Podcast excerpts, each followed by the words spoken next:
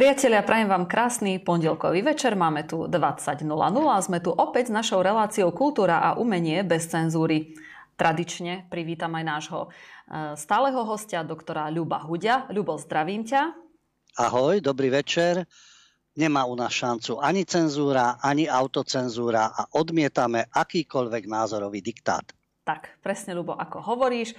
E, na dnes máme opäť pripravených množstvo správ, takže začneme hneď. E, my sme v minulej relácii spomínali sochy a ako sa sochy rúcajú a búrajú v rámci cancel culture napríklad, ale my zas máme trošku, trošku takú aj pozitívnejšiu správu, pretože nové sochy Cyrila a Metoda by mali pribudnúť na Bratislavskom hrade a odhaliť by ich mali 15. septembra. Tak ľuďo, ľubo teda povedz, je to dobré, je to zlé, alebo kto zas mal nejaké výhrady, lebo určite sa takíto ľudia našli? Samozrejme, vždy sú výhrady, pokiaľ sa týka niečo našej histórie. Mali sme Sviatok Cyrila a Metoda. Ja som to už hovoril aj v piatok. To je jedno, či je niekto veriaci, či je niekto paganista ateista. Jednoducho je to súčasť našich dejín. Môžeme mať voči tomu výhrady, kritizovať, ale patrí to k našim dejinám a svedčí to o niečom o našej histórii. Tak ako som aj minule spomínal, E, bývalá vicepremiérka, ktorá tvrdila Remišova, no ale tak ona je vizitka teda ubohosti ducha, ako my máme krátku minulosť, ako my nemáme osobnosti a podobne. Takže vrátim sa k tomuto, pokiaľ ide o Cyrila metoda a staroslovienčinu, minule sme to spomínali. Keď sme v umení, len pripomeniem, historický veľkofilm Juraja Jakubiska Bátorička, Bátory. Takisto sme k tomu mali, rôzne názory na to panovali, ale tam sa napríklad v tom filme tá ústredná skladba je naspievaná v staroslovienčine. Čiže v rámci kultúry si takisto pripomíname staroslovienčinu. Je to jazyk južnoslovanského pôvodu. Utvoril sa v 9. storočí v Solúne v Grécku na základe macedónskeho nárečia, nárečia starobulharského jazyka. Kombinácia slovanstva, našej histórie, čo pochopiteľne e, sa dnes nenosí, lebo vieme, klaniame sa iným modlám, smerom na západ sa klaniame, takže takéto e, pripomínanie si histórie sa zdá, ako keby bolo niečo negatívne. Vôbec tieto e, termíny ako staroslovančina, staroslovienčina, stará cirkevná slovančina a podobne, podľa dnešných umelcov je to nasmiech, zosmiešňujú to, e, sú na to paródie, ale veď poriadku, veď humor si môžeme robiť čokoľvek, ale tu je vidieť kultúrnosť tejto našej tzv. umeleckej obce. No ale poďme mi k sochám, ktoré niečo vyjadrujú, vystihujú. Keď sme sa minule rozprávali o tom, ktoré sochy teda ako čo vyjadrujú, aj našu určitú národnú povahu, ako pristupujeme my k takému razantnému postupu alebo vyjadreniu e, takého nášho ducha slobodného, bojovného a porovnávali sme to s rôznymi básnikmi ako Janko Kraľ, e, Šandor Petefik, ktorý bol vlastne slovenského pôvodu a Kukučin. No a teraz e, našťastie my tu sochy nerúcame. Asi by niektorí v rámci prebudenia a progresu radi by aj váľali nejaké sochy, ale tentokrát na Bratislavskom hrade má byť konečne, teda súsošie vierozvescov, pretože e, to je kauza, ktorá už má 10 rokov, kam umiestniť toto sú sošie svätého Cyrila a Metoda. Tam budú teda tri postavy. Ale e, to bolo ešte v roku 2012, bola súťaž, bol návrh určitý od Antona Gabrika, e, to iniciovali Matica Slovenska, ďalšie organizácie, 24 umelcov sa prihlásilo, no a komisia vybrala teda dielo, má názov Rotunda, ktoré bude odhalené na Bratislavskom rade v septembri tohto roku, 15. septembra, to je takisto výročie, 7 bolesná panna Mária, ako hovorím, nie je to otázka viery, pre koho ako, ale je to v podstate história. A tak túto históriu si pripomíname a je to aj opodstatnené, opodstatnené pretože Viete, boli výhrady k soche Svetopluka, takisto keď sú nejakí naši dejatelia a niektoré, mesta alebo ulice sú po nich pomenované, tak prebudení, špekulujú, boli tam, existovali tam, pohybovali sa vôbec v tom prostredí. Tak to bolo aj so sochou Svetopluka. No a teraz, e, keď by aj boli nejaké výhrady, tak naopak aj podľa odborníkov to súsošie patrí do toho priestoru, pretože tam sú na Bratislavskom rade ranno-stredoveké nálezy. Zvyšky Veľkomoravskej baziliky, rannorománsky kostol, takže tam to patrí, je to opodstatnené. Sú to dejinné naše súvislosti, v rámci aj Veľkej Moravy, aj neskoršieho vývoja. A v tejto lokalite je to doložené. Takže práve preto je to opodstatnené. Čo je zaujímavé, začali sa debaty kritikov, že či to nesúvisí s voľbami. Áno, lebo v septembri budú voľby. To, že to bude presne na to výročie 15. septembra, e, môže vyvolávať e, všelijaké súvislosti, ale e, nedivme sa, politika je vo všetkom, to sa dostaneme k ďalších témach, keď sa od svôch dostaneme k hudbe. A takisto, keď bola socha Svetopluka odhalená, tak to bolo v júni zase 2010 a voľby sa konali asi o týždeň. Takisto. Takže to sa dáva takto do, do súvislosti. Čo je zaujímavé na týchto sochách, že e, rozhodol o tom, že to dielo bude mať svoje miesto e, v areáli Bratislavského hradu teda, vedľa základov Veľkomoravskej baziliky, predseda parlamentu Boris Kolár. No, je to svojrázna postava. E, viac menej ho presvedčil jeho poradca bývalý poslanec Anton Hrnko. A je to také paradoxné, áno, že takýto človek, ktorý vzýšiel z určitého prostredia, ktorý žije určitým spôsobom života, no ale voliči rozhodli, je predsedom parlamentu, tak on teda prispel aj finančne, aj Hrnko, aj finančne na odliatie tejto, tohto súsošia a ďalšie nadácie, ktoré k tomu patria, tak sa podieľajú na tom. Tak to len ako v súvislosti so sochami, čo sa u nás deje, čo tie sochy vyjadrujú, aké majú historické opodstatnenie, pretože súčasťou našej kultúry je identita. Každý národ to má v rámci svojej kultúry. Ale vieme, že u nás sú permanentné útoky. Čokoľvek sa bude ospevovať, zveľaďovať a vyzdvihovať akákoľvek zmienka, ktorá sa týka menšín. Ale pokiaľ ide o väčšinový národ, tak žiaľ, my máme takú kultúrnu obec, nie celú, samozrejme, ale značnú časť týchto novodobých umelcov, ktorí zosmiešňujú a znevažujú a vysmievajú sa a podobne. No a potom máme politikov, ktorí budú tvrdiť, že my máme krátku históriu. No tak až takú krátku ju nemáme. No presne tak. No a keď už teda spomíname, že politika je úplne všade, tak musíme, musíme spomenúť aj festival Pohoda, lebo celý víkend som, som čítala len správy o tej pohode, to vyskakovalo aj z chladničky, takže nedalo sa, to, nedalo sa tomu vôbec, e, vôbec vyhnúť. Ale e, Ľubo našiel, ja, ja som akurát teraz, e, teraz našla jeden taký článok a že pohoda po nás známych tvári, prišla aj prezidentka, čiarka, pozornosť však ukradli krivky Polnišovej. Takže druhý highlight toho článku je, že Polnišova mala na sebe overa vyzeral tak ako inak, ale mimochodom mi veľmi stačilo to logo, tie, tie dve dvojčata, tie babetka, čo tam boli a v jednej ruke tá ukrajinská vlajka, v druhej LGBT, ako to už bolo, to už bolo nad, nad mieru mojej únosnosti, popravde povedané, takže asi, asi tak. Eh, dobre, Lubo, chceš ešte teda eh, k tomu niečo? No tak eh, pochopiteľne, že tento festival, nie že by sme mu robili reklamu, všetci mu robia reklamu, áno, áno. ale pozrieme sa na neho inak, pretože vidíme tie oslavné ody, ty si spomínala aj niektoré mená, ale veď nech si na festival príde, kto chce, ale dlhé roky je to hoci mnoho tých účastníkov si povie, my sme tam kvôli hudbe, aby sme sa stretli a v rámci priateľstva, to je všetko pekné, ale robí sa z toho teda politická udalosť. Propagovaná je celý rok všetkými médiami propagovaná velebená.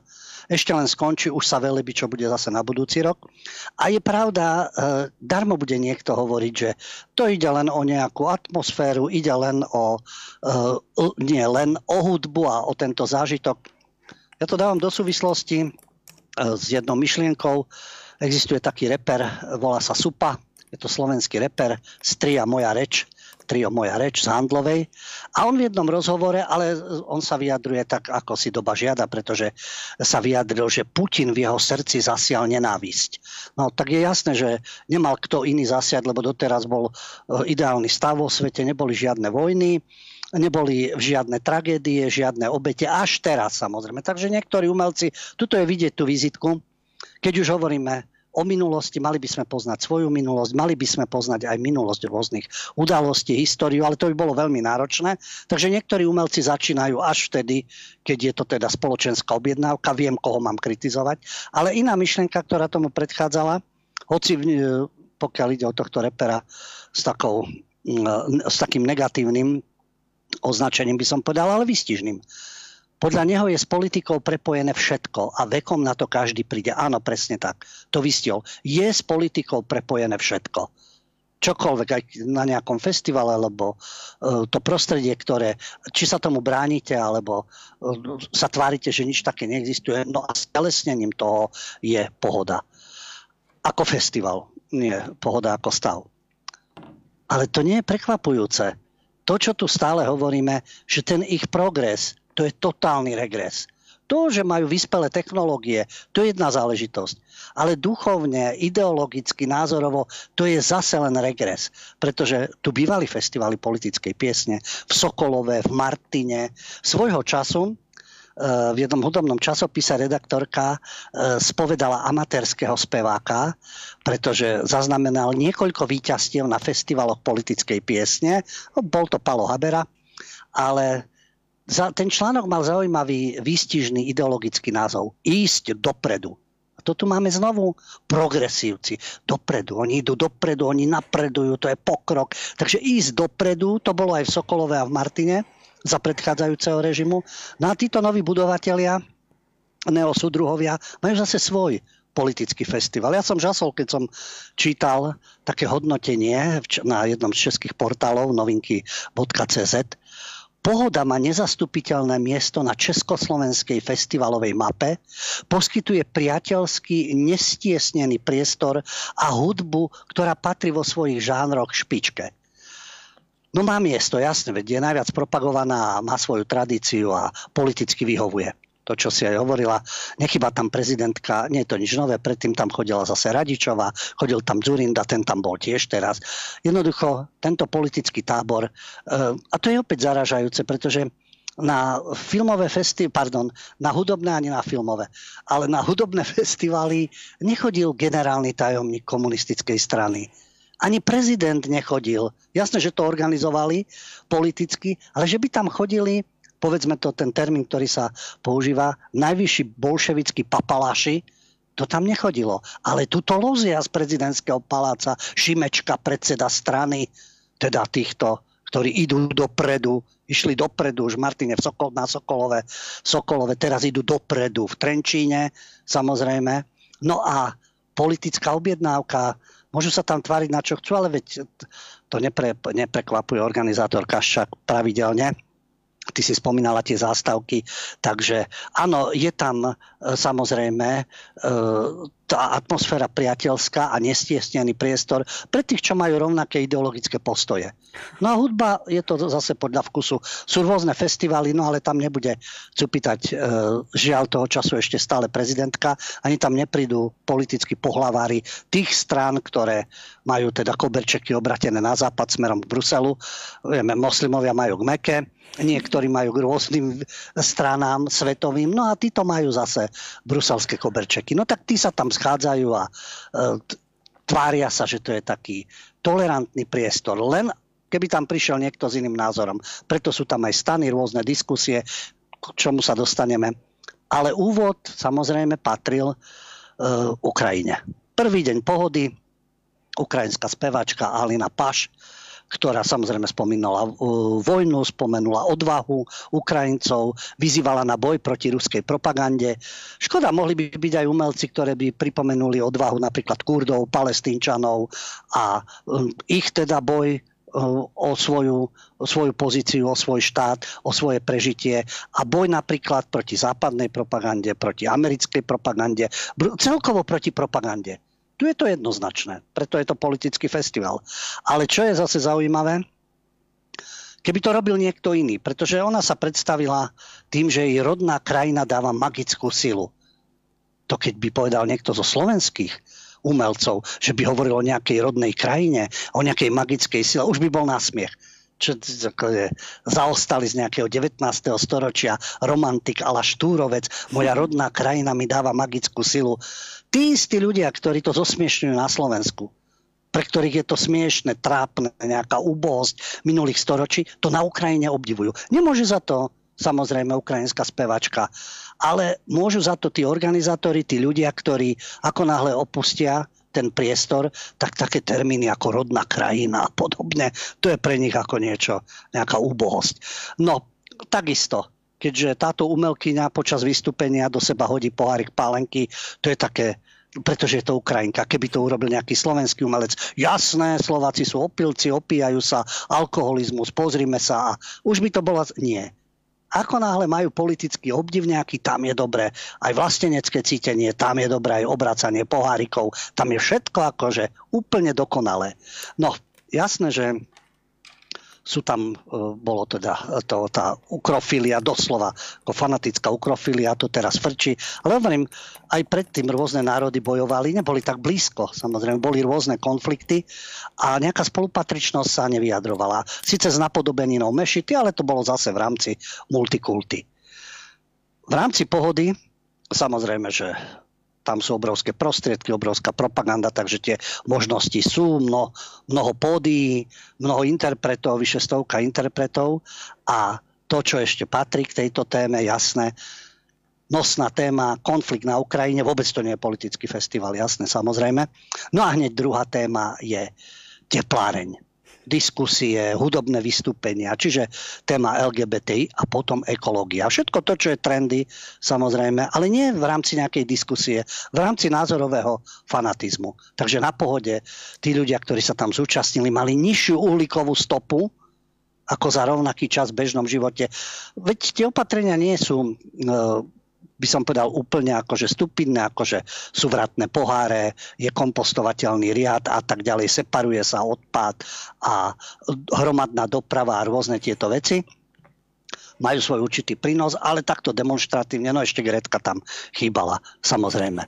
A No, čo sa mne páčilo, ešte tie hodnotenia, keď tam, okrem samozrejme tých politických šašov a tých prislovačov režimu, keď aj bežní ľudia sa tam vyjadrovali, že tá pohoda je tam, sú tam kvôli tej atmosfére, pretože kvôli tým ľuďom, ktorí sú tam, oni chcú vypnúť zo sveta, čo je za plotom. Nechcú mať stres. Ale ten svet za plotom vytvárajú tí politici, ktorí tam naliezli.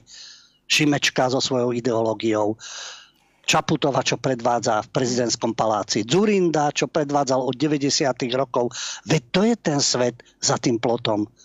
Vojna na Ukrajine, vyprovokovaná, agenda LGBTI a konflikty, pretlačanie tej agendy a vyvolávanie konfliktov, tradičná rodina, LGBTI a e, celá tá agenda, ktorá sa už tlačí cez, že sme pri kultúre, spomíname to cez rozprávky, cez školy a podobne. Veď to je ten svet vonku za tým plotom. Kto vyrába ten stres? Ja aj stres je, keď vo všetkom sa prispôsobíte a budete prikyovať tak, ako to chce Čaputová alebo Šimečka. Vtedy stres nebude, budeme všetci poslušní. Ale to znovu pripomína, budeme to robiť to, čo chce Kaščák, čo chce PS, no ale to zase pripomína tie predchádzajúce politické festivály. Takisto, keď budete počúvať ten jeden názor a budete poslušne voči systému, tak ono zdánlivo bude všetko v najlepšom poriadku. No, festival hudobný, na ktorý prilezie policajný prezident ako Štefan Hamran a bude tam rozprávať o niečom, jak, aký festival ešte hudobný existuje, nech je ten policajný prezident akýkoľvek, aby prišiel a tam rozprával takú múdru myšlienku, že temné sily, temné sily zmenili svoju tvár a prezliekli sa do slušivých oblekov. No akáže mi to novinka? No áno, samozrejme, keď tí, ktorí podnikali na ulici a zabezpečili sa majetkom, potom prechádzajú do štádia podnikateľov. Ale to funguje v západnom svete, to funguje všade, to funguje v USA a fungovalo od prohibície až po dnešok. A najlepšie, že tie temné sily v tých slušivých oblekoch sú aj v nadnárodných korporáciách vo veľkých korpoch, v nadnárodných inštitúciách, v medzinárodných inštitúciách. Tie temné sily sú takisto v Európskej komisii, nielen v Kremli. Oni sú rozlezení po svete. Samozrejme, BlackRock a podobne, správcovia svetového majetku. To sú svetlé sily a takisto chodia v slušivých oblekoch. No ale Hamran samozrejme myslel len tú situáciu na Slovensku pokiaľ ide o hudbu, vždy kamaráti z dobrej progresívnej partičky, Braňo Jobus, Karpatské chrbáty, Jana Kiršner tá sa vždy zaangažuje, keď ju zavolajú na Slovensko, okamžite, čo treba politicky nabehne a ušaškuje teda na pódiu. No a samozrejme Michal Kaščák, organizátor. Takže festival, na ktorom je prezidentka, na ktorej je Vojtik z Detvy, to sme už spomínali, LGBTI skladba, chlapca, ktorý teda spieva o svojej orientácii, kde si zdetví tento odkaz, no tak už je hudobná hviezda. No a v rámci tohto samozrejme nechyba propaganda, ktorá sa týka e, bojov na Ukrajine, redaktori v rámci Aktuality.sk, ktorí tam prídu diskutovať a ten svet, ktorý je za tým plotom, predstavte si, nevieme, či nás čakajú slobodné voľby. Tam príde šéf-redaktor Aktuality.sk, Peter Bardy, diskutuje so sociológom Michalom Vašečkom, no diskutujú, opakujú tie isté názory. A do toho bývalý šéf diplomácie Ivan Korčok. A títo traja tam dumajú nad tým, či nás čakajú slobodné voľby. No jasne, keď nevyhrajú, oni sú neslobodné. Pokiaľ vyhrá niekto iný, tak je to tragédia, ale keď vyhrajú ich sily, vtedy sú slobodné. Pokiaľ nie ich sily, sú neslobodné. No, ešte jeden taký, jedna taká zaujímavosť, čo by som tiež ako rád spomenul v rámci tejto agendy. Sme pri kultúre, takže bola tam e, pozvaná na pódium oceňovaná norská autorka Asne Sejerstadová, to je spisovateľka, novinárka, ktorá napísala knihu Jeden z nás a snažila sa e, byť, teda snažila sa preniknúť alebo ako nejakú sondu vytvoriť do vnútorného sveta známeho norského atentátnika Andersa Breivika, ktorý teda strieľal v 2011 a má na svedomí desiatky ľudí. Samozrejme, v rámci literatúry, a nielen literatúry, je, e, je zaujímavé pozrieť sa, ako takí ľudia uvažujú, prečo niečo také spáchajú, do akej miery je to psychika, politika a podobne. Ale nie len vždy len teda sa budeme pozerať na Breivika. Mňa by napríklad zaujímalo, a, ale asi by ma to neprekvapilo, on zatiaľ sa asi nenašiel autor, ktorý by urobil tak sondu do vnútorného sveta 28-ročnej Audrey Haleovej. Ak vám to nič nehovorí, tak táto 28-ročná Audrey Haleová teraz v marci 2023 e, no, presvedčená, že je muž, strieľala v škole v Nashville v štáte Tennessee a zabíjala 9-ročné deti. Označuje sa za muža, napísala nejaký manifest, a, ktorý súvisel teda s, týmto, e, e, s touto streľbou. Boli plánované ďalšie útoky, ako zistila policia, na ďalších rodinných príslušníkov, na obchodné centrum. Aha, ale to bola atentátnička z LGBTI. Urobme sondu, čo sa jej v hlave tak odohrávalo, pretože policia napríklad odmietla jej manifest zverejniť, lebo ešte stále sa uskutočňuje vyšetrovanie. A že dôjde teda k zverejneniu až FBI a expertné týmy zanalizujú jej obsah. Teda obsah toho manifestu. Asi ho cenzurujú, čo by mohlo ísť, čo nie. Lebo je zaujímavé, v čom taký LGBT fanatik, násilník, uvažuje, aby šiel strieľať deti. Samozrejme. Ona sa teda, Audrey Haleová bola trans, pretože sa považovala za muža, používala mužské zámená a označovala sa menom Aiden, hoci bola Audrey. Takže to by bolo tiež zaujímavé, ale toho sa asi nedočkáme, samozrejme a už vôbec nie na nejakom takomto e, festivale. No a potom nechybala ďalšia známa to postava, ktorú spomíname a to je stand-upistka Simona Salatová, oddaná služobnička už predtým Radičovej, teraz Čaputovej. Takže toto je vlastne takýto festival, na ktorom, a teraz to je to, čo sa týka aj volieb, na čo sa už pripravili, vytvorili akúsi aktivitu mimo vládok, ktoré chcú mladých ľudí podnecovať, aby išli voliť. Koho asi? Jasne, že nepovedia, že koho. Ambasadorom kampane je Michal Hanzuš. Organizuje to riaditeľ nadácie otvorenej spoločnosti Fedor Blaščák a ambasadorkou kampane je Cifrová Ostrihoňová, moderátorka.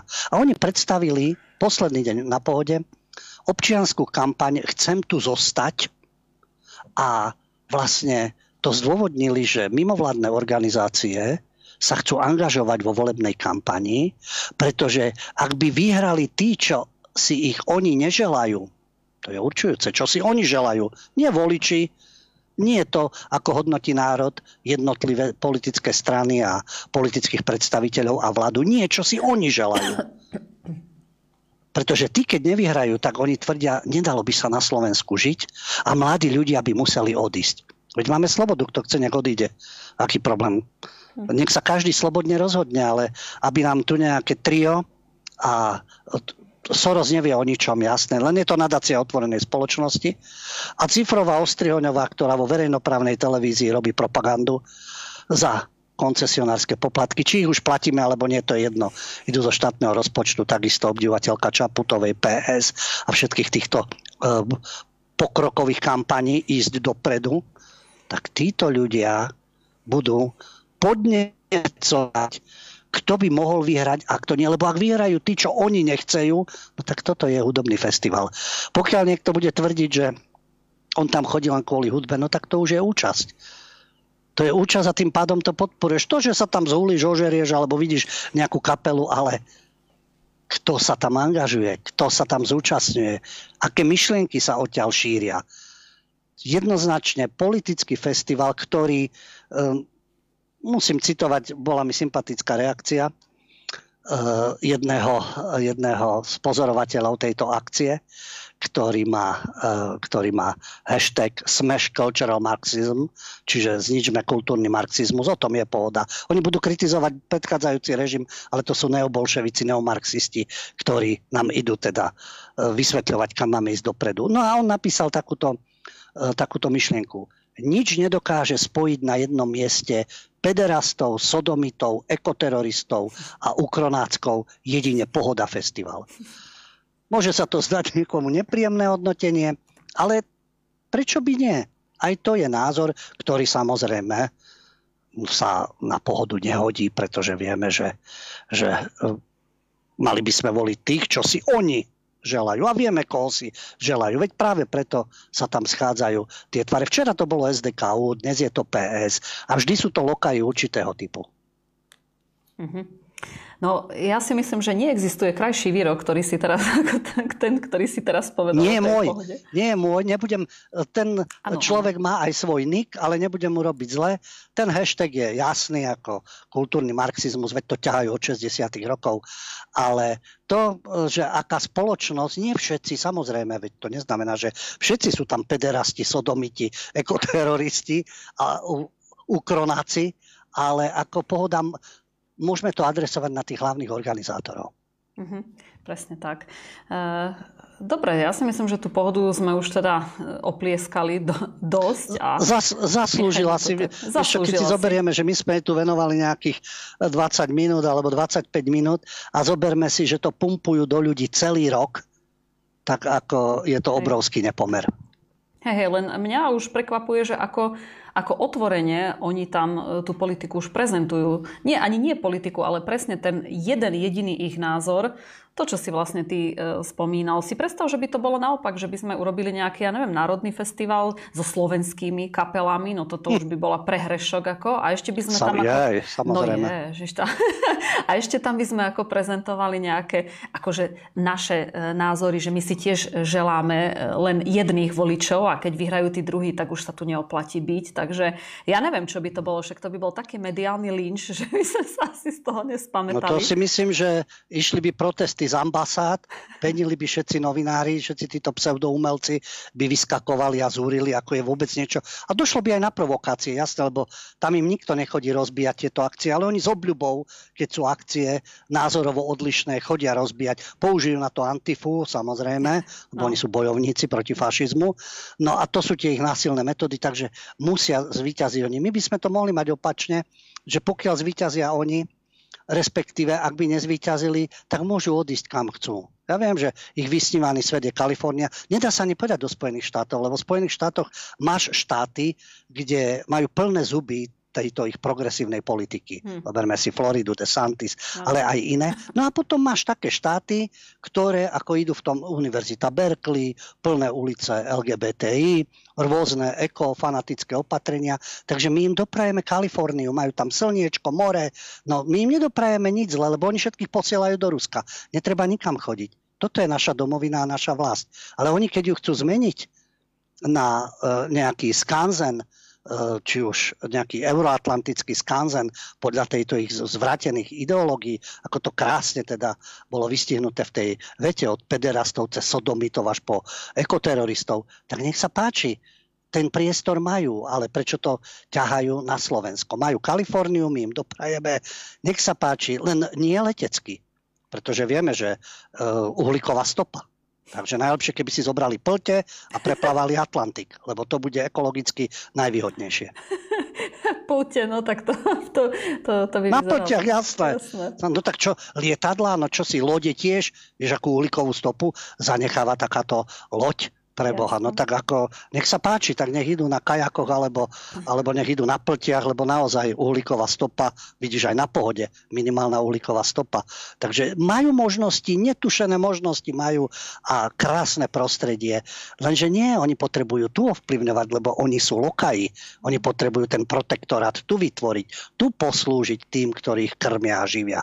Žiaľ. No a ešte aj my v rámci verejnoprávnych médií si krmíme aj týchto mimovládky a tieto organizácie, aby nám tu vytvárali pakultúrny svet. Mm-hmm, presne tak, presne ako hovoríš. Dobre, poďme na ďalšiu, ďalšiu správu. E, festival v Karlových Varoch ešte stále teda prebieha.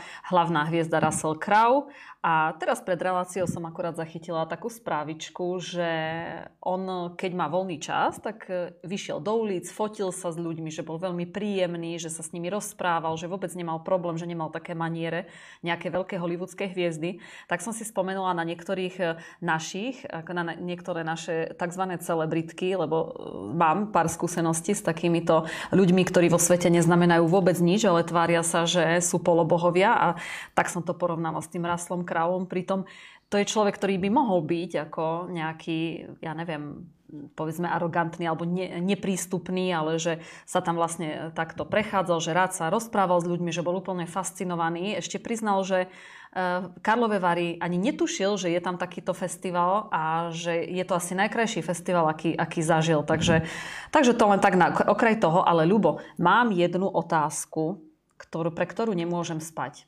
Prečo tam nebol na festivale Karlové Vary. Prečo tam nebol Zelensky?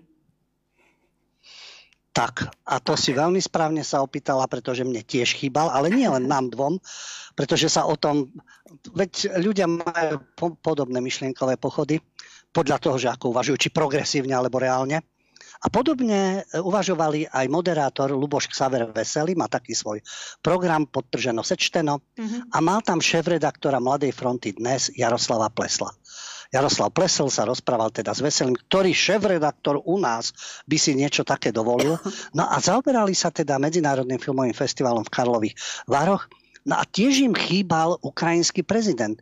Ale nie len ako na princípe, že musí byť všade.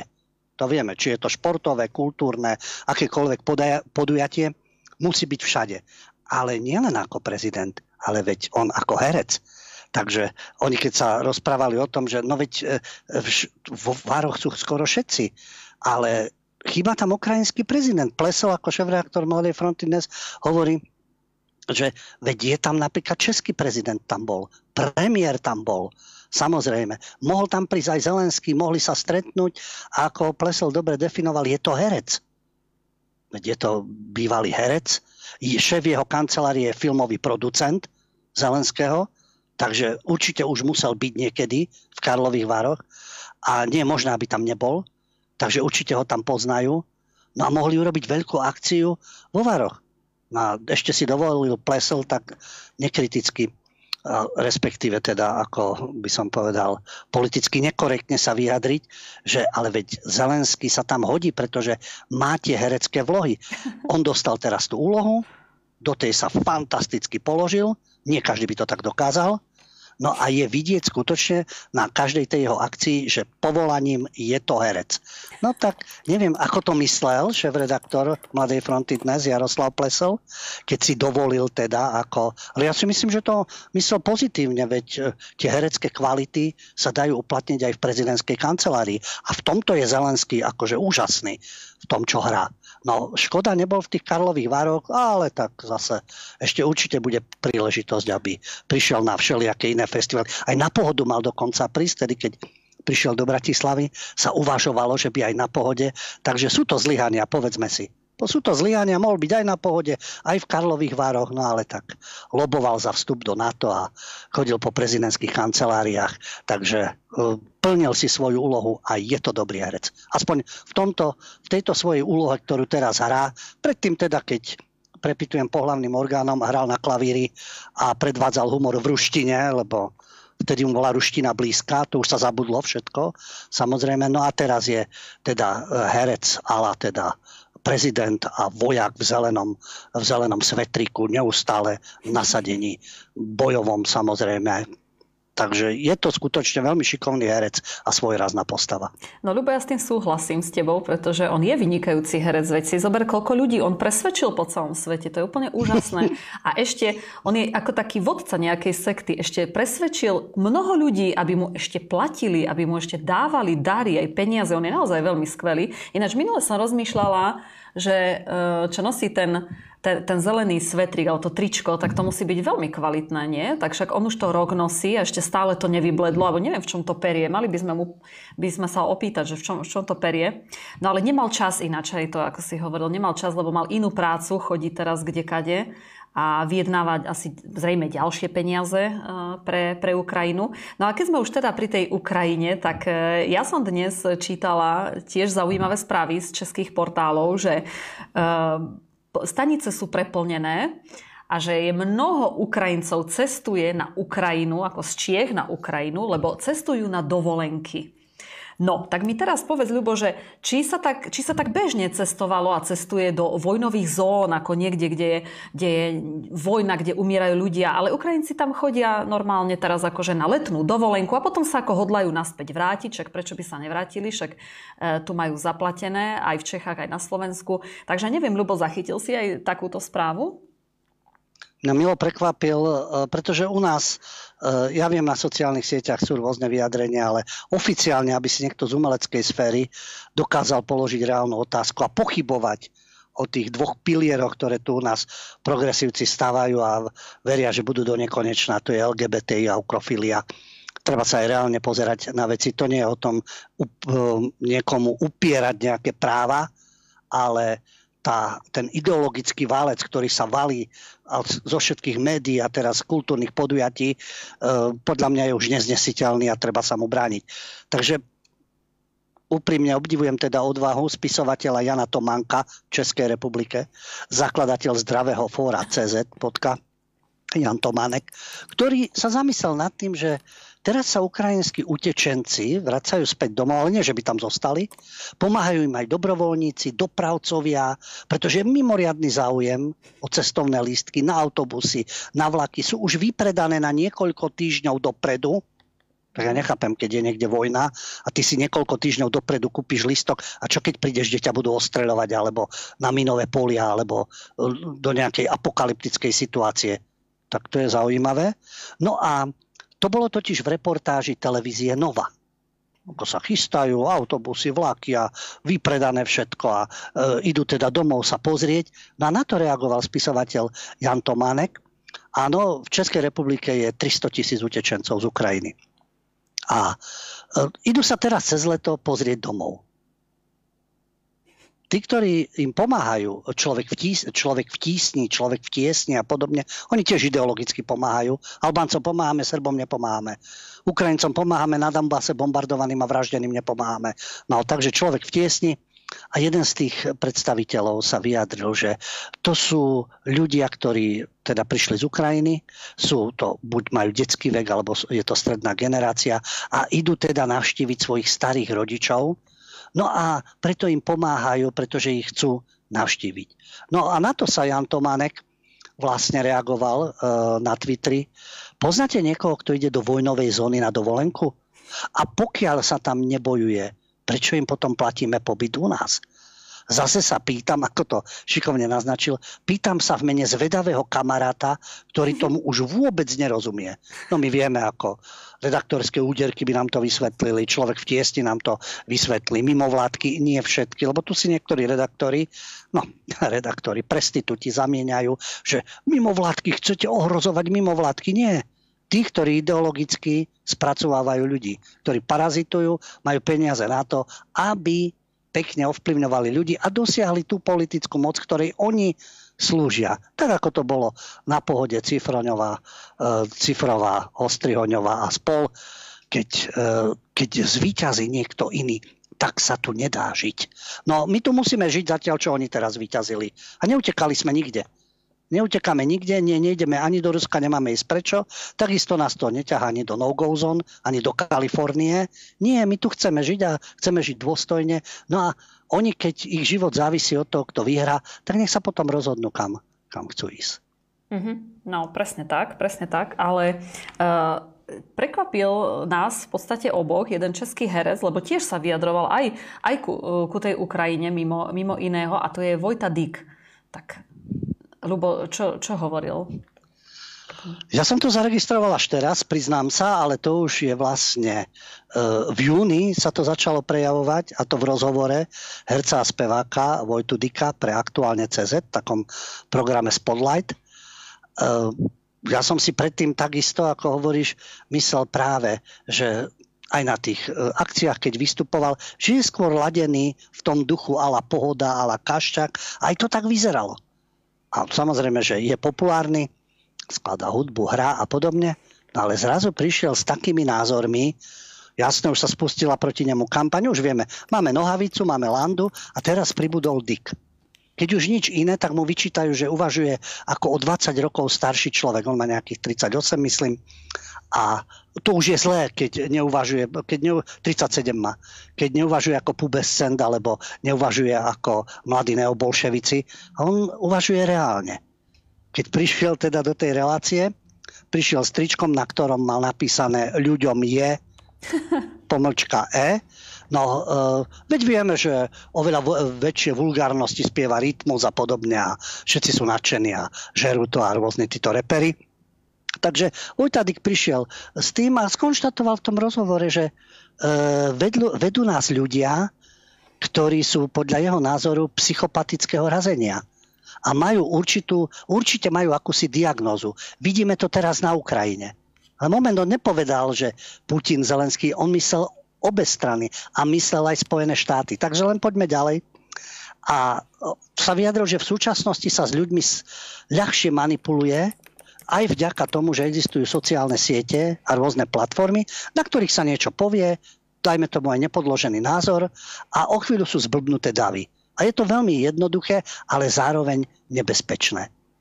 Neverí v umelú inteligenciu, teraz je nadšenie umelá inteligencia, aj tá má byť už regulovaná, dokonca sa dajú, e, dajú v rámci umelej inteligencie presadzovať aj woke pozícia sa dá presadzovať. Čo vidíte, dá sa e, manipulovať všetkým možným. A on hovorí, on neverí umelej inteligencie, pretože keď hľadal svoje vlastné meno, tak mu povedala umelá inteligencia, že má dve deti s Terezou Kostkovou. To je mhm. herečka. Takže na základe toho si povedal, že ťažko ako niečomu veriť. Ale povedal také kacírske veci, že obmedzil sledovanie médií už počas pandémie, pandémie koronavírusu. Že vtedy prestal teda sa venovať správam, ale čo veď mainstream má pravdu, to je nositeľ dobra, nie? Ani po vypuknutí vojny na Ukrajine nesleduje tieto médiá a povedal, že dostali sme sa do zvláštnej bubliny, kde hľadať pravdu je veľmi zložité. A problém je, ako hovorím, že ľudia netušia, čo je a čo nie je pravda. Netušia to ani ľudia, ktorí ju majú. No a tvrdí, že na jednej strane máme jedného psychopata, na druhej strane druhého psychopata, do toho sa mieša tretí a vlastne na to doplatia ľudia, ktorí posielajú svojich synov do vojny. To je tiež, lebo vieme, že tu vieme presne, by sme mali určiť, len tu je psychopat. Na druhej strane vieme, je ten herec, ktorý sa obetuje, je bojovník a e, je všade prítomný a všade chodí a všetci ho obdivujú. No ale Vojtadik tvrdí, že aj na jednej a na druhej strane sú psychopati a do toho sa mieša nejaký tretí. Aha, takže tam je viac zainteresovaných psychopatov a doplácajú presne na to ľudia. To, o čom hovoríme. No, e, tvrdí, že aj tie relevantné médiá sa začínajú správať podobne ako bulvárne. Takže pre ňoho je ich relevantnosť stále menšia a menšia. No a vyjadril sa aj ku kultúre a školstvu. Sme v kultúre, v kultúre a umení že najdôležitejšou oblasťou pre národ je kultúra a školstvo. A že školstvo je v súčasnosti podhodnotené a pokiaľ ide o kultúru, k tomu sa vyjadril, no veď to všetko je opodstatnené. Ako funguje školstvo, čo sa tam pretlača, z čoho žijú učitelia, aký je tam prístup, aká je tam kvalita a tak ďalej. Áno, kultúra a školstvo. to sa práve vždy snažia ovládnuť tí, ktorí sú pri moci. Vidíme, čo sa deje, kto bol minister školstva však a čo pretláčal. Vieme, že v kultúre ala pohoda, akí umelci, akí stand-up šašovia sa pretlačajú, aby určovali mladým, koho by mali voliť, lebo ináč všetci odídeme, ak nezvolia tých, ktorých oni chcú. A v súvislosti e, s umením, teda e, v súvislosti s kultúrou, spomínal historický film Il Boemo, pretože tam hral hlavnú úlohu je to o živote hudobného skladateľa Jozefa Myslivečka. No tak nie je to, samozrejme, že to nebude maximálne sledované, pretože nie je o to veľký záujem v kinách. Veľký úspech to neprinieslo, no ale to je pochopiteľné, lebo to nie je v štýle zahulíme, uvidíme prci, prci, prcičky a šialenia rýchlo a všetky tieto, tieto kvalitné diela, ktoré prichádzajú a vysielajú sa všade kade. Takže áno, ten e, film zatiaľ v inách nepriniesol nejaký mimoriadný úspech, ale Vojtadik hovorí, to som predpokladal. Vedel som, že vytvárame niečo umelecky hlboké, že to môžeme niekomu niečo teda odovzdať, ale nebude to nič, ako sa vyjadril kameňákovitého, akože nejakého trapného. Až aj kameňák zabaví ľudí, veď je tam, ale je to predsa len iná úroveň, aj filmy určitého druhu či už akčné, alebo sci-fi, fantázia rôzne, aj tam je rôzna kvalita, no ale o hudobnom skladateľovi viete, no, tak ako, kto, aké masy sa budú hrnúť však. Mm. No, Vojta Dick hovoril o rôznych témach a takisto hovoril o tom, že sa devalvuje talent. Hovorí o tom, že nabralo sa mimoriadne veľa ukrajinských spoluobčanov, Takže to bude podľa neho smerovať k tomu, čo sa stalo v Nemecku alebo vo Francúzsku. Aj, aj, aj. Kde sa tieto menšiny stanú v úvodzovkách veľkými menšinami a tú prácu, ktorú predtým odvádzali Česi, teraz budú robiť Ukrajinci a Vietnamci. Niekde tí ľudia predsa musia pracovať. Takéto názory predviedol. A takisto, keď ešte sme pri kultúre hovorili o tom, že dnes už každý, kto vlastní telefón, môže natočiť film. Vlastne naražal na taký film Banger, ktorý bol natočený na telefón. Je to o feťákoch a e, do, dostal aj e, nejaké ceny, myslím, Českého leva. A samozrejme, že je to nepo... tak, takýto film, kde uh, hrajú mladí známi ľudia, je to z prostredia narkotik a tak ďalej, no tak to asi bude v rámci pakultúry viac priťahovať ako film o myslevečkovi. A ďalší teda uh, argument, ktorý mal, keď vlastne redaktor ho spracoval, že ale veď menšiny kultúru obohacujú, tak odpovedal, no to hovorila aj Merkelová a vidíme, ako to dopadá. Ale nič proti menšinám alebo Ukrajincom, ako sa vyjadril. Bože chráň. Ale, a toto je tá zásadná myšlienka, že v tomto prípade Česká republika, veď on je občan Českej republiky, hovorí, najprv sa má Česká republika postarať o svojich občanov a potom prijímať utečencov. Máme nejakú národnú linku, dajme tomu, ktorú musíme pestovať, o ktorú sa musíme starať. A potom môžeme prijať nejakých hostí, ktorých môžeme pohostiť. Najprv musíme my mať tie podmienky, ale keď ich nemáte a chcete niekoho hostiť, tak to nejde, pretože na to už nie je energia. Samozrejme, že to sú všetko polemické vyjadrenia, dá sa o nich diskutovať, ale o tom to je. Prečo tí umelci sú ako papagáji u nás? Musia sa predvádzať, kde prídu tí správni politici. Tam sa musia ukázať, aby dostali kšefty, aby predviedli, že ja som na tej správnej strane dejín. Namiesto vlastného uvažovania, ako Vojtadik, sledujem správy, respektíve teda hľadám si informácie, lebo správy ako e, dal evidentne najavo, že už nie sú relevantné a vytváram si vlastný názor a nie podľa toho, že také sú dnes trendy. A u nás žiaľ, táto umelecká sféra je poplatná trendom. Čes výnimkám, práve preto hovoríme aj o takých ľuďoch. V tomto prípade je to teda český herec Vojta Dyk, alebo sme spomínali spisovateľa, ktorý sa, Jana Tománka, ktorý sa zamyslel nad tými dovolenkovými cestami, alebo teda uh, Jaroslava Plesla, ako je to s tým hereckým nadaním e, Zelenského. Takže aj to musia byť informácie, aj takéto. Nemôžeme byť všetci poplatní medzi zástavkou ukrajinskou a zástavkou LGBTI a nič iné neexistuje. No a ešte musíme samozrejme, samozrejme nadávať na Putina, na rasistov, extrémistov a pokiaľ nebudú zvolení tí naši, tak odchádzame všetci. Neviem kam, za polárny kruh, nech sa páči, kto chce, nech si ide aj za polárny kruh, ale ja si myslím, že netreba odchádzať, ale riešiť pomery, ktoré sú v krajine, ktorá vám je blízka, ktorá je vlastou. Mm-hmm. Presne, lebo ako hovoríš, som sa normálne spotila z tých kacírskych slov toho Vojta Dika.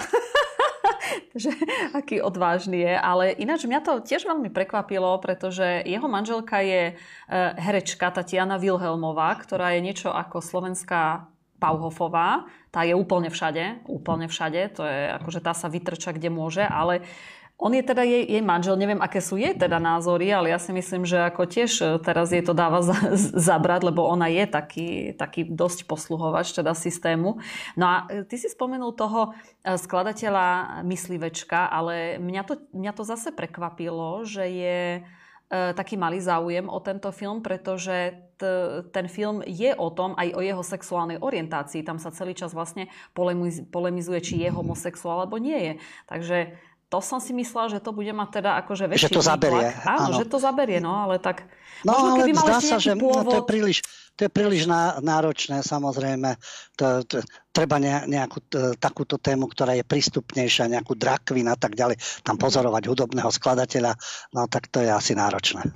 A tak parochňu mal, hej, však sa odohrávalo ešte skôr, ale dobre, e, ja by som teraz navrhla, dajme si teda krátku prestávku a potom budeme pokračovať. Tak sme späť po krátkej prestávočke a budeme teraz pokračovať a v Česku ešte zostaneme, pretože e, spomenieme aj českého publicistu, volá sa Marian Kechlibár a ten napísal veľmi zaujímavú knihu ešte pred 4 rokmi, ktorá sa dnes naplnila. Takže Ľubo, porozprávaj nám o tom. Dalo sa to očakávať, pochopiteľne, takže Marian Kechlibár, keď pred 4 rokmi napísal knihu Krvavé levandule, to je zbierka. Zbierka poviedok, označujú sa dystopické, čiže to je tá pochmurná budúcnosť. To sú poviedky z budúceho Francúzska. Ináč predávajú aj, nebudem menovať, ale jeden z najväčších uh, reťazcov, ktorý predáva knihy, ktorý je veľmi politicky korektný medzi Esetom a denníkom N. No ale predávajú túto knihu. Nestihli asi cenzurovať, alebo kto vie. Od Mariana Kechlibara je to o tom, ako prevažne arabskí mladíci vedú občianskú vojnu proti francúzskému štátu. Južné Francúzsko v blízkej budúcnosti, pouličné nepokoje v poprežných mestách, vidíme v Marsej, čo sa dialo, sa vymknú úradom z rúk, prerastú do povstania a proti džihadistom, ktorý vedie samozvaný emir Abdullah, bojujú Francúzi, sme z veteránov, partizánov, e, dokonca podsvetia zločincov a podobne – No a tí armádni velitelia vystavení rôznym tým situáciám prestanú rešpektovať názory z Paríža a je to taká znepokojivá vízia sveta, v ktorom sa vlastne multikulty, multikulturalizmus zmenil na nočnú moru. Takže krvavé levandule, samozrejme veľmi realistické dielo, ktoré sa teraz naplnilo. A práve Marian Kechlibar hovorí, vzhľadom na tú situáciu, ktorá je teraz vo Francúzsku a čo sa tam dialo, Pačil sa mi aj titulok, že zlyhania imigrácie nevyriešia peniaze ani vzdelanie. Pretože naši slniečkári neustále, naši európsky všetci, vítači slniečkári a vouk pometenci prebudení budú tvrdiť, že keď sa im dá vzdelanie a keď sa im dajú pracovné príležitosti, to by museli mať záujem. A nielen sa vyhovárať, oni nás tu nechcú, štát nám nevychádza v ústretí, oni sú už tretia generácia, ale vždy naštvatí na celé Francúzsko a podobne. Zaujímavé, že takéto problémy nemajú Vietnamci, nemajú Číňania a sú všade po svete. Chinatowny. Oni nenariekajú, že nemajú vzdelanie, nenariekajú, že štát im nevytvorí nejaké pracovné podmienky a že sú to väčšinou Araby. Tak za to nikto nemôže. Je to jednoducho tak. Jasné, Voukáči prinesú 3, 4, 5, 6, možno 8 pozitívnych príkladov a tisíc ďalších, ktoré sú absolútne negatívne a na to nebudú poukazovať. No jasné, že keď Marian Kechlibar niečo také napísal, čo je teraz úplne realita, a bola aj v 2005, lebo však vtedy takisto, keď boli protesty. No a väčšina čitateľov, nie sú ešte všetci ľudia spracovaní, aby boli progresívne obmedzení, a väčšina čitateľov bola spokojná, ale mainstreamoví liberáli, hovorí Kechlibar, ktorí, pekne to uh, hovorí, vyslovujú pojem Európska únia rovnakým tónom, ako keby hovorili jahody so šľahačkou, tak tí samozrejme mu začali dávať nálepky. Xenofób, islamofób, pravičiar, ktorý halucinuje svoje hnedasté bláboli, hnedasté, to je, modrasté nemôžu byť, to je jasné. To je liberálna tyrania. Ale hnedasté, alebo je to hlupák, ktorý nechápe, že v rôznorodosti je sila. O sila je, hej. Keď sa pospájajú všetci tí Alžičania, Maročania a Tunisania v rámci Francúzska, tak je to sila a potom zapaleným autom vrazia do domu starostu, aby upalili jeho ženu a, a deti. Čo, je, čo sa skutočne stalo v piatok, sme o tom hovorili. Ale to sú jedinele prípady. Veď to sa netýka ani manželky, ani detí týchto Šimečkovcov a týchto pohlavárov a redaktorov, ktorí sú tu. Ich sa to netýka, takže prečo by neobhajovali rôznorodosť? Ako uvádza aj Kechlibar, tá nepatrná množina extrémistov, nepatrná, horia celé ulice, a nielen vo Francúzsku, taká je situácia aj vo Švedsku, v Nemecku a tak ďalej, sírske, libanonské bandy medzi sebou účtu. To je nepatrná množina extrémistov, nereprezentuje všetkých, samozrejme, pretože eh, Kechlibar to eh, teda vystel, keď hovorí, toto tvrdia tzv. ľudia, slušní ľudia. Oni majú také nálepky, ktoré používajú a tie spočívajú v tom. Nepatrná množina extrémistov nereprezentuje všetkých. Viac ľudí zahynie pri autonehodách ako terorizmom. A prečo nepíšete o neonacistoch bielej pleti? No.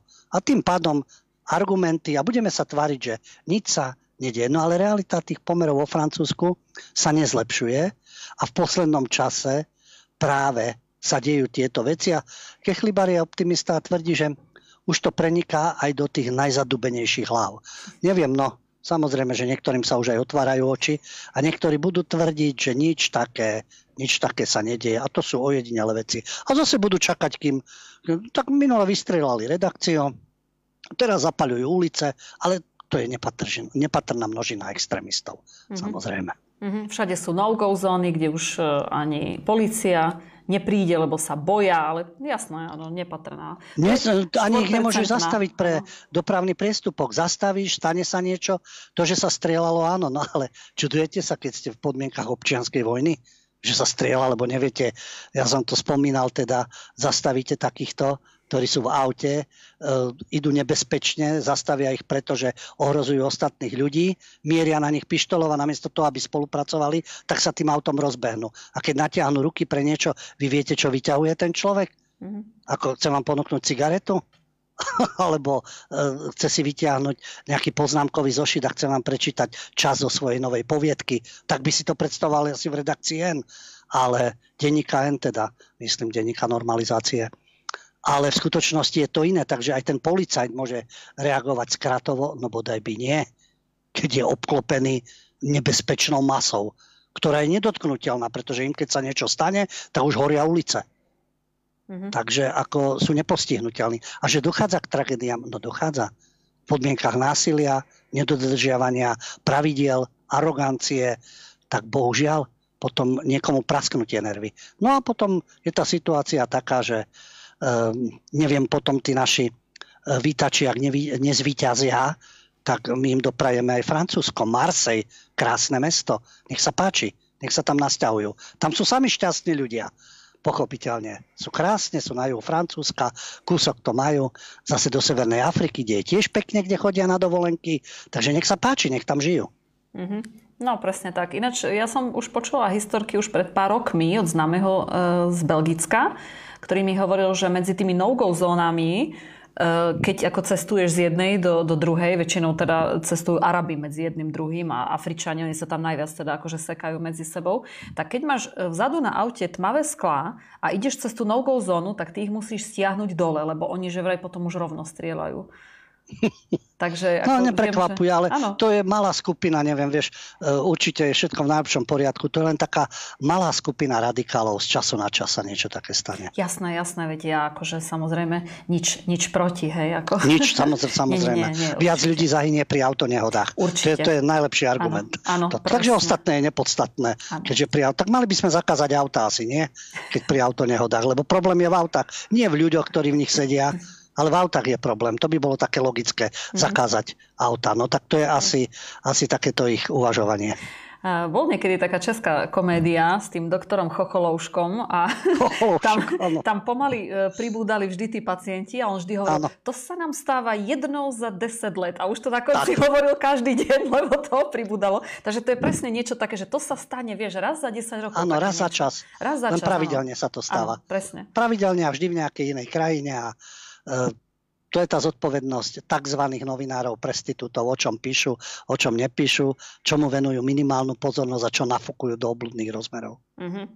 Dobre, poďme teda na ďalšiu správu. Svetová zdravotnícká organizácia si teda úspešne zatiaľ plní svoj plán kontroly ľudí a cenzúry a informácií. Ono si to ešte zatiaľ teda neuvedomujeme, ale oni už majú teda presný chodníček, ako ako to všetko dosiahnuť a idú si, idú si za tým. Ale mne sa ľubo veľmi páči, lebo uh, ty si to prirovnal k takému starému filmu z roku 1970.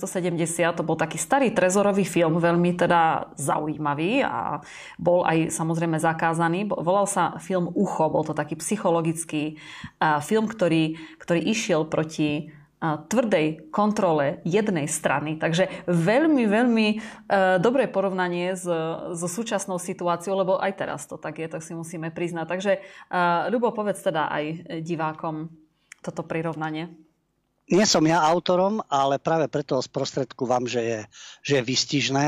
Je to z portálu Reportery online, je to neposlušný portál a redaktorka Jilková to vlastne porovnala uh, veľmi výstižne. Ja som ten film videl, preto sa mi to páčilo, to prirovnanie. Trezorový film o odpočúvaní ucho. Scenár napísal uh, Jan Procházka, režisérom bol Karel Kakyňa. A je to o situácii, keď uh, ten film ináč bol ocenený aj v Cannes Zlatou palmou. Je to film z konca 60. rokov a je to v rámci teda totalitného režimu. Bol trezorový ľuďom sa dostal až po roku 1990 a je to príbeh námestníka ministra a jeho manželky, ináč ho hrali, tú dvojicu hrali Radoslav Brzobohatý a Žina Bohdalová. A oni si už zvykli na neustále špicľovanie a odpočúvanie štátnej bezpečnosti, ale doma našli teda ucho, to odpočúvacie zariadenie, ploštica, ako sa používa však štenice v češtine, ploštica, čiže ucho, ktoré zaznamenávalo ich rozhovory z jednej vládnej recepcie sa vrátia do svojej vily, patria medzi elitu vládnu, vtedajšiu pokrokovú.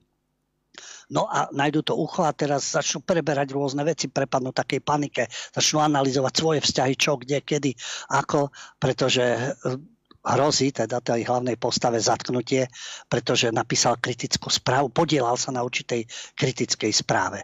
No a eh, to špicľovanie a sledovanie, teraz to má novú formu, najnovšie prišlo, e, prišla Svetová zdravotnícká organizácia, ktorá pomocou umelej inteligencie chce sledovať dezinformácie na sociálnych sieťach. To je nový systém a je to taký kontrolný systém, ktorý sleduje potenciálne dezinformácie na internete. Prečo ucho? Pretože ten program sa nazýva EARS, uši. To má takú anglickú skrátku z tých rôznych písmen v rámci aj teda e, akéhosi sociálneho načúvania, počúvania. A tá skratka je uši. A vidíte, ak sa to všetko opakuje. Film zo 60. rokov, ucho, ako sa odpočúvali bolševici medzi sebou, tak VHO príde e, s takýmto systémom v rámci umelej inteligencie a volá sa to uši. A v tom dokumente, ktorý sa týka toho, e, to, tej, e, toho odpočúvania, toho modelu, ako sledovať tie informácie, je slovo dezinformácie, častokrát použité. A e, ten systém má čeliť dezinformáciám. Vieme, že dezinformáciu si každý teda definuje podľa svojich predstav. A je tam článok 18 toho návrhu pandemickej dohody, Svetovej zdravotníckej organizácie, ktorý vyzýva členské štáty, návrh pandemickej dohody, to je tiež samostatná téma, budeme sa tomu aj venovať. A v tom článku je výzva, aby bojovali štáty proti nepravdivým informáciám, zavádzajúcim informáciám a dezinformáciám. A v podstate, aby zvládali tú infodemisiu prostredníctvom takých iniciatív, ako je sociálne načúvanie, počúvanie sociálne v rámci tých sietí.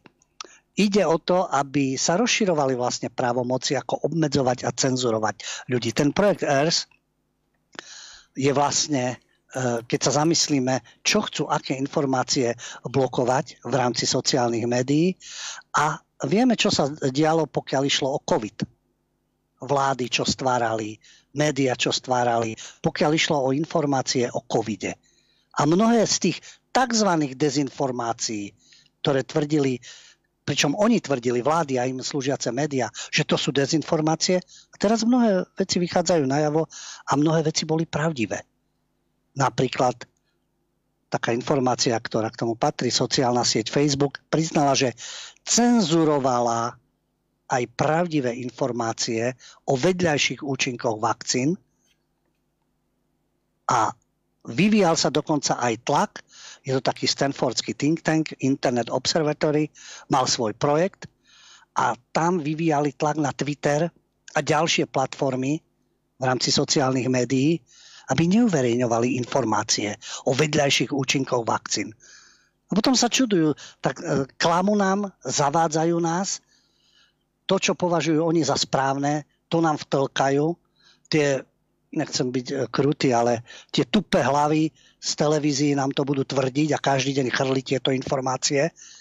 A dezinformácie je všetko, čo odporuje ich oficiálnej verzii. A keďže našťastie existujú sociálne siete, tak teraz tlačia na vlády, aby kontrolovali tieto siete, odhaľovali dezinformácie. No a vidíte, že majú usilovných prisluhovačov, tam panačikov z pohody a mimo vládky a nehovoriac o veľkých mediálnych domoch a celej tej mašinérii a la Ringier, Axel Springer, ktorí samozrejme budú šíriť svoje dezinformácie a budú selektovať informácie. A tu máme týchto, týchto slušných ľudí v oblekoch, alebo ako sa vyjadril policajný prezident, tých oblekoch, ktorí sedia aj v takej svetovej zdravotníckej organizácii, ktorá potrebuje umelú inteligenciu, aby selektovala informácie a špicľovala ľudí. A sú to uši. Oni len tak počúvajú. O nič vážne samozrejme nejde. Uh-huh. Ináč, e, vieš čo, VHO už dlho pracuje na tom, že by boli prijaté zákony, že by vlastne oni ako zdravotnícka organizácia mali nadriadené ako aby ich nariadenia boli nadriadené nad zákony e, štátov, hej, ako to bolo treba, e, že vyhlásia nejakú novú pandémiu a budeme musieť sa všetci podriadiť VHO. Takže ja len dúfam, že, že to nakoniec, nejak, nakoniec neprejde, ale je to veľmi nebezpečná organizácia v tomto smere. Dobre, poďme To teda... závisí od ľudí, samozrejme, ano. koho si zvolia, kto bude rozhodovať v tých členských štátoch. No keď tam budú uh, tí, títo, títo aktivisti, ktorí chcú, aby sme zvolili sily, ktoré oni potrebujú, no tak samozrejme, že taká pandemická dohoda VHO, Svetovej zdravotníckej organizácie, bude potom využívaná ako taký obušok na nás všetkých. Oni nám ďalej budú klamať tieto cifrové nám z obrazovky, budú rečniť, aby si oni za svoje tučné platy mohli užívať, váľať sa na Sri Lanke, pri Bali a tak ďalej, na Bali, pardon. A na základe toho nám budú tvrdiť nejaké informácie. A majú tu drzosť hovoriť o tom, že koho majú ľudia voliť a kam by mali odísť. Ako hovorím, mali by oni odísť No ale to závisí samozrejme od voličov, ako sa rozhodnú. A to si ešte musíme uvedomiť, že pri tom ich e, kvázi kultivovanom vyjadrení a slušnom a tolerantnom, ako náhle voľby nedopadnú podľa ich potrieb, no tak to bude slušné Slovensko. A budú organizovať protesty a budú organizovať aj útoky a budú znevažovať a žobrať zahraničí o pomoc a budú sabotovať čokoľvek sa bude diať. Takže treba treba rátať aj s tým a jednoducho neustúpiť tomu nátlaku. Uh-huh, presne. E, ináč teraz ešte do toho dám takú, takú malú poznámku. Ja som videla, že Šimečka bol taký múdry a povedal, že veta, že on by to najradšej zrušil, že to je úplne super nápad. Hej. Takže takýto... Jasné, nám, samozrejme. Jasné. To, toto keď nám, keď nám tu bude náhodou, že vládnuť, tak ja teda verím, že to sa v živote nikdy nestane, ale to bude, to bude začiatok konca naozaj. A, a začiatok vlády takýchto e, mimovládiek a plus VHO a podobných takýchto organizácií zvláštnych. Takže a uvidíme, voľby rozhodnú a ja dúfam, že ľudia budú, budú voliť e, takéto národné, národné strany. Dobre, poďme ešte na jednu e, správu. Teraz sa e, v Nemecku konal taký kontroverzný festival a organizovali to Eritrejci. Eritrejci to sú Afričania, je to taká e, menšina. E, Eritrea je vlastne e, africký štát. No a prečo je to kontroverzný festival? Pretože 200 policajtov tam bolo zranených. Takže teraz je to trošku opačná správa, že nie policajti zatýkali, ale policajtov tam, tam zranili. Takže Ľubo, povedz nám teda o tomto festivale zastavená doprava, násilnosti, kamene, e, jednoducho centrum mesta zablokované, lebo mal byť jeden krásny festival. To je multikulty, keď si obohatíte svoju krajinu napríklad o festival eritrejskej hudby. To je v meste e, Gießen, to je severne od Frankfurtu nad Mohadom. A v tomto meste sa organizuje festival eritrejskej hudby. Už minulý rok tam boli problémy, ale súd rozhodol, že bude. Festival mal byť zakázaný, mesto chcelo zakázať ten festival. Veď preventívne, veď keď viem, čo sa tam bude diať, tak to nemá so slobodou nič spoločné. Ale súd, právny štát, samozrejme povolil. No čo sa stalo? V rámci tohto, v rámci tohto festivalu boli napadnuté autobusy účastníkov, ale oni medzi sebou. Oni Eritrejčania medzi sebou tí, čo sa chceli zúčastniť, boli napadnutí kameňmi, flašami, takisto policajti, e, vodné dela museli byť, no tak e, prínos eritrejskej kultúry, samozrejme. To je mesto, kde je 80 tisíc obyvateľov. Tisíce policajtov muselo nabehnúť do ulic a robiť poriadky, pretože tento Eritrea festival, to je v rámci eritrejskej komunity, ale to sú organizátori, ktorí majú blízko k ambasáde. Krajina na severovýchode Afriky. No a potom sú od porcovia tohto festivalu. A problém je, že v Eritreji od vyhlásenia nezávislosti v maji 1993 vládne prezident Afeverky. Tam je tvrdý režim, jedna strana bez volieb, a čo to by chceli aj uh, liberáli, nie? Čo, čo budú voľby? Veď musia vyhrať oni, keď vyhra niekto iný. No, takže tam je režim od 93. Jedna strana, žiadne voľby, opozícia potlačovaná. No a samozrejme, že tie nálady medzi ľuďmi sú také, si na to upozornili, na túto udalosť. U nás nebudú, lebo u nás multikulty je v kurze, samozrejme. Takže bytky, zastavená doprava, centrum mesta odrezané, zatýkanie stovky ľudí a podobne. No, je to festival pre Eritrejcov žijúcich v Nemecku, ale pretože v Eritreji sú také nálady, aké sú, tak jedni sú za, druhí sú proti, pretože vystupujú proti, proti tomu režimu a proti zorganizovaniu toho festivalu, ktorý je organizovaný vlastne oficiálne Eritreou. No, Nemci poskytli v uplynulých rokoch azyl množstvu Eritrejčanov, no a tí prichádzajú protestovať a Eritrejci to zase ako oficiálne organizujú. Takže toto je tiež také obohatenie. Privlečiete si Eritrejčanov do krajiny, dáte im festival, kultúrne vyžitie, no a potom máte násilnosti, policia zranená, E, zatknutí ľudia a aký je kultúrny prínos, no tak potom z toho vyplýva, že organizujte si to v Eritreji. Takže takto to je tá ústretovosť, keď vychádzate v ústrety. Ale to samozrejme pseudotolerantní si myslia, že nič také ani neexistuje. Hoci to, dnes sa to už nedá utajiť. Áno, naozaj, každý, kto má mobil, nemusí nakrútiť film, ale tie správy sa dostanú. Môžu byť aj dezinformácie, no ale v prípade tejto akcie BBC by si asi dezinformácie nedovolila šíriť. Takže aj toto sú tie ojedinele prípady. Minulý rok to bolo, tento rok je to znovu, takže to sú tie ojedinele prípady. Uh-huh. Hej, to je presne ako hovoríš. Ale vieš, čo je zaražajúce, že oni vedia, že na tom festivale budú problémy. Tam sú rok čo rok tieto problémy a stále to povolia a stále je to v pohode. Takže neviem, no ako Súd to povolí, mesto to zakáže, súd to povolí a to sú presne tieto rozdielne postoje namiesto toho, aby sa obajovali záujmy danej krajiny. Vy môžete pomáhať, to čo povedal Vojta Dick, vy môžete pomáhať, ale najprv sa staráte o svojich ľudí. A v rámci verejného poriadku samozrejme chránim domáce obyvateľstvo. A nie, že niekto k vám príde do bytu a vy si pozvete návštevu do bytu a tá návšteva, ktorá príde do vášho bytu, sa začne mlatiť medzi sebou tak ešte ju asi zavoláte ešte raz, nie? Alebo ich vyhodíte z toho bytu a už v živote ich nezavoláte. Alebo budete tolerantní a budete si ich volať každý rok. No, no asi tak, presne. Ale vieš ono, lebo ja si myslím, že to je preto, že oni sú Afričania, lebo keby to boli, ja neviem, nejaká skupina, povedzme, nejakých belochov, neviem ako, hej, tak tiež neviem, či by sa tak k tomu postavili, určite nie, to by bolo, uh, to by bolo úplne akože zrušené, ešte by to ani nezačalo.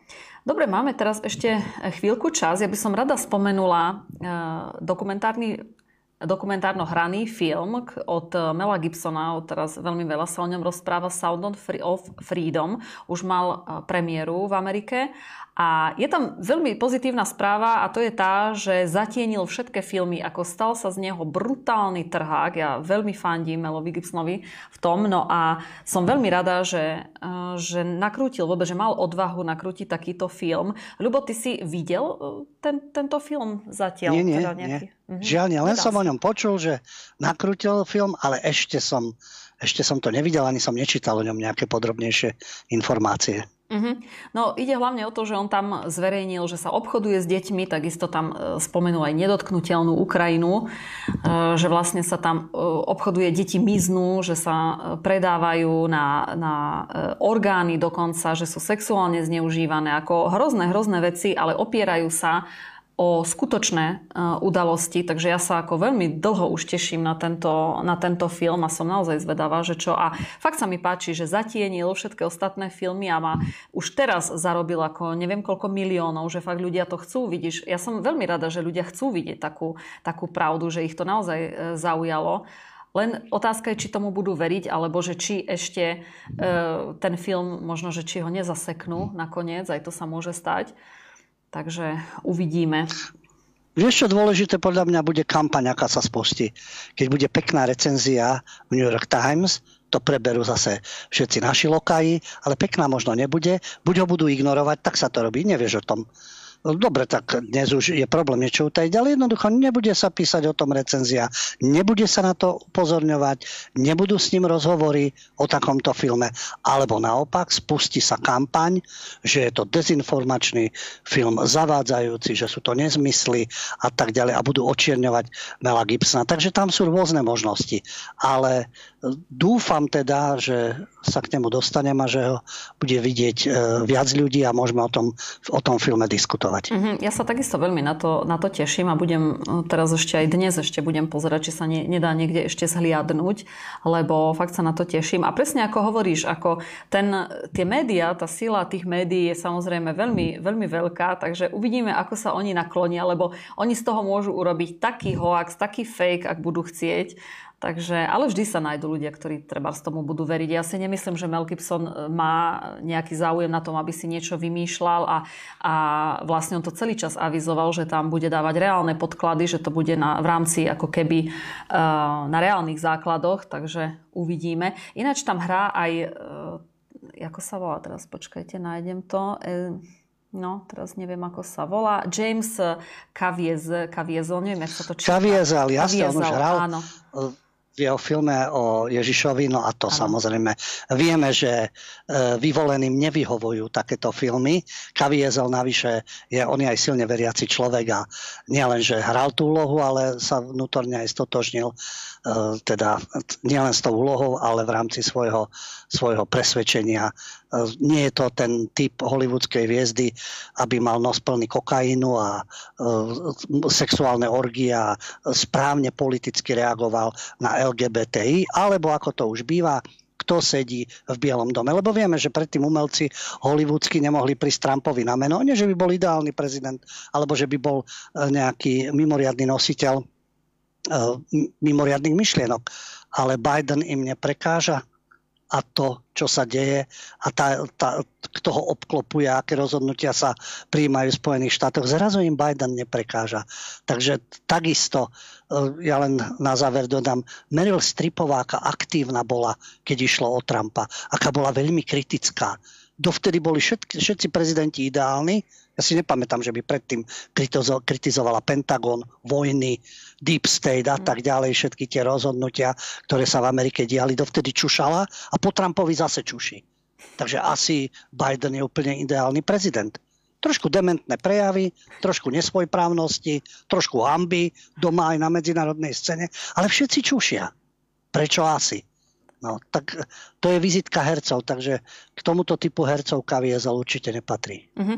Ináč, e, ja by som ešte k tomu dodala, on hral e, v Umúčení Krista, zahral to fakt Áno. excelentne, to, je, to bolo najlepšie zobrazenie, ako e, si myslím Ježiša zo, zo všetkých tých kresťanských filmov, ale on už vtedy, že vraj dostal takú podmienku z Hollywoodu, že ako náhle príjme tú rolu, tak už, nedost, už si akože neškrtne v tom Hollywoode, no ale keďže on je silne veriaci, tak samozrejme, že to prijal a už si ani neškrtol.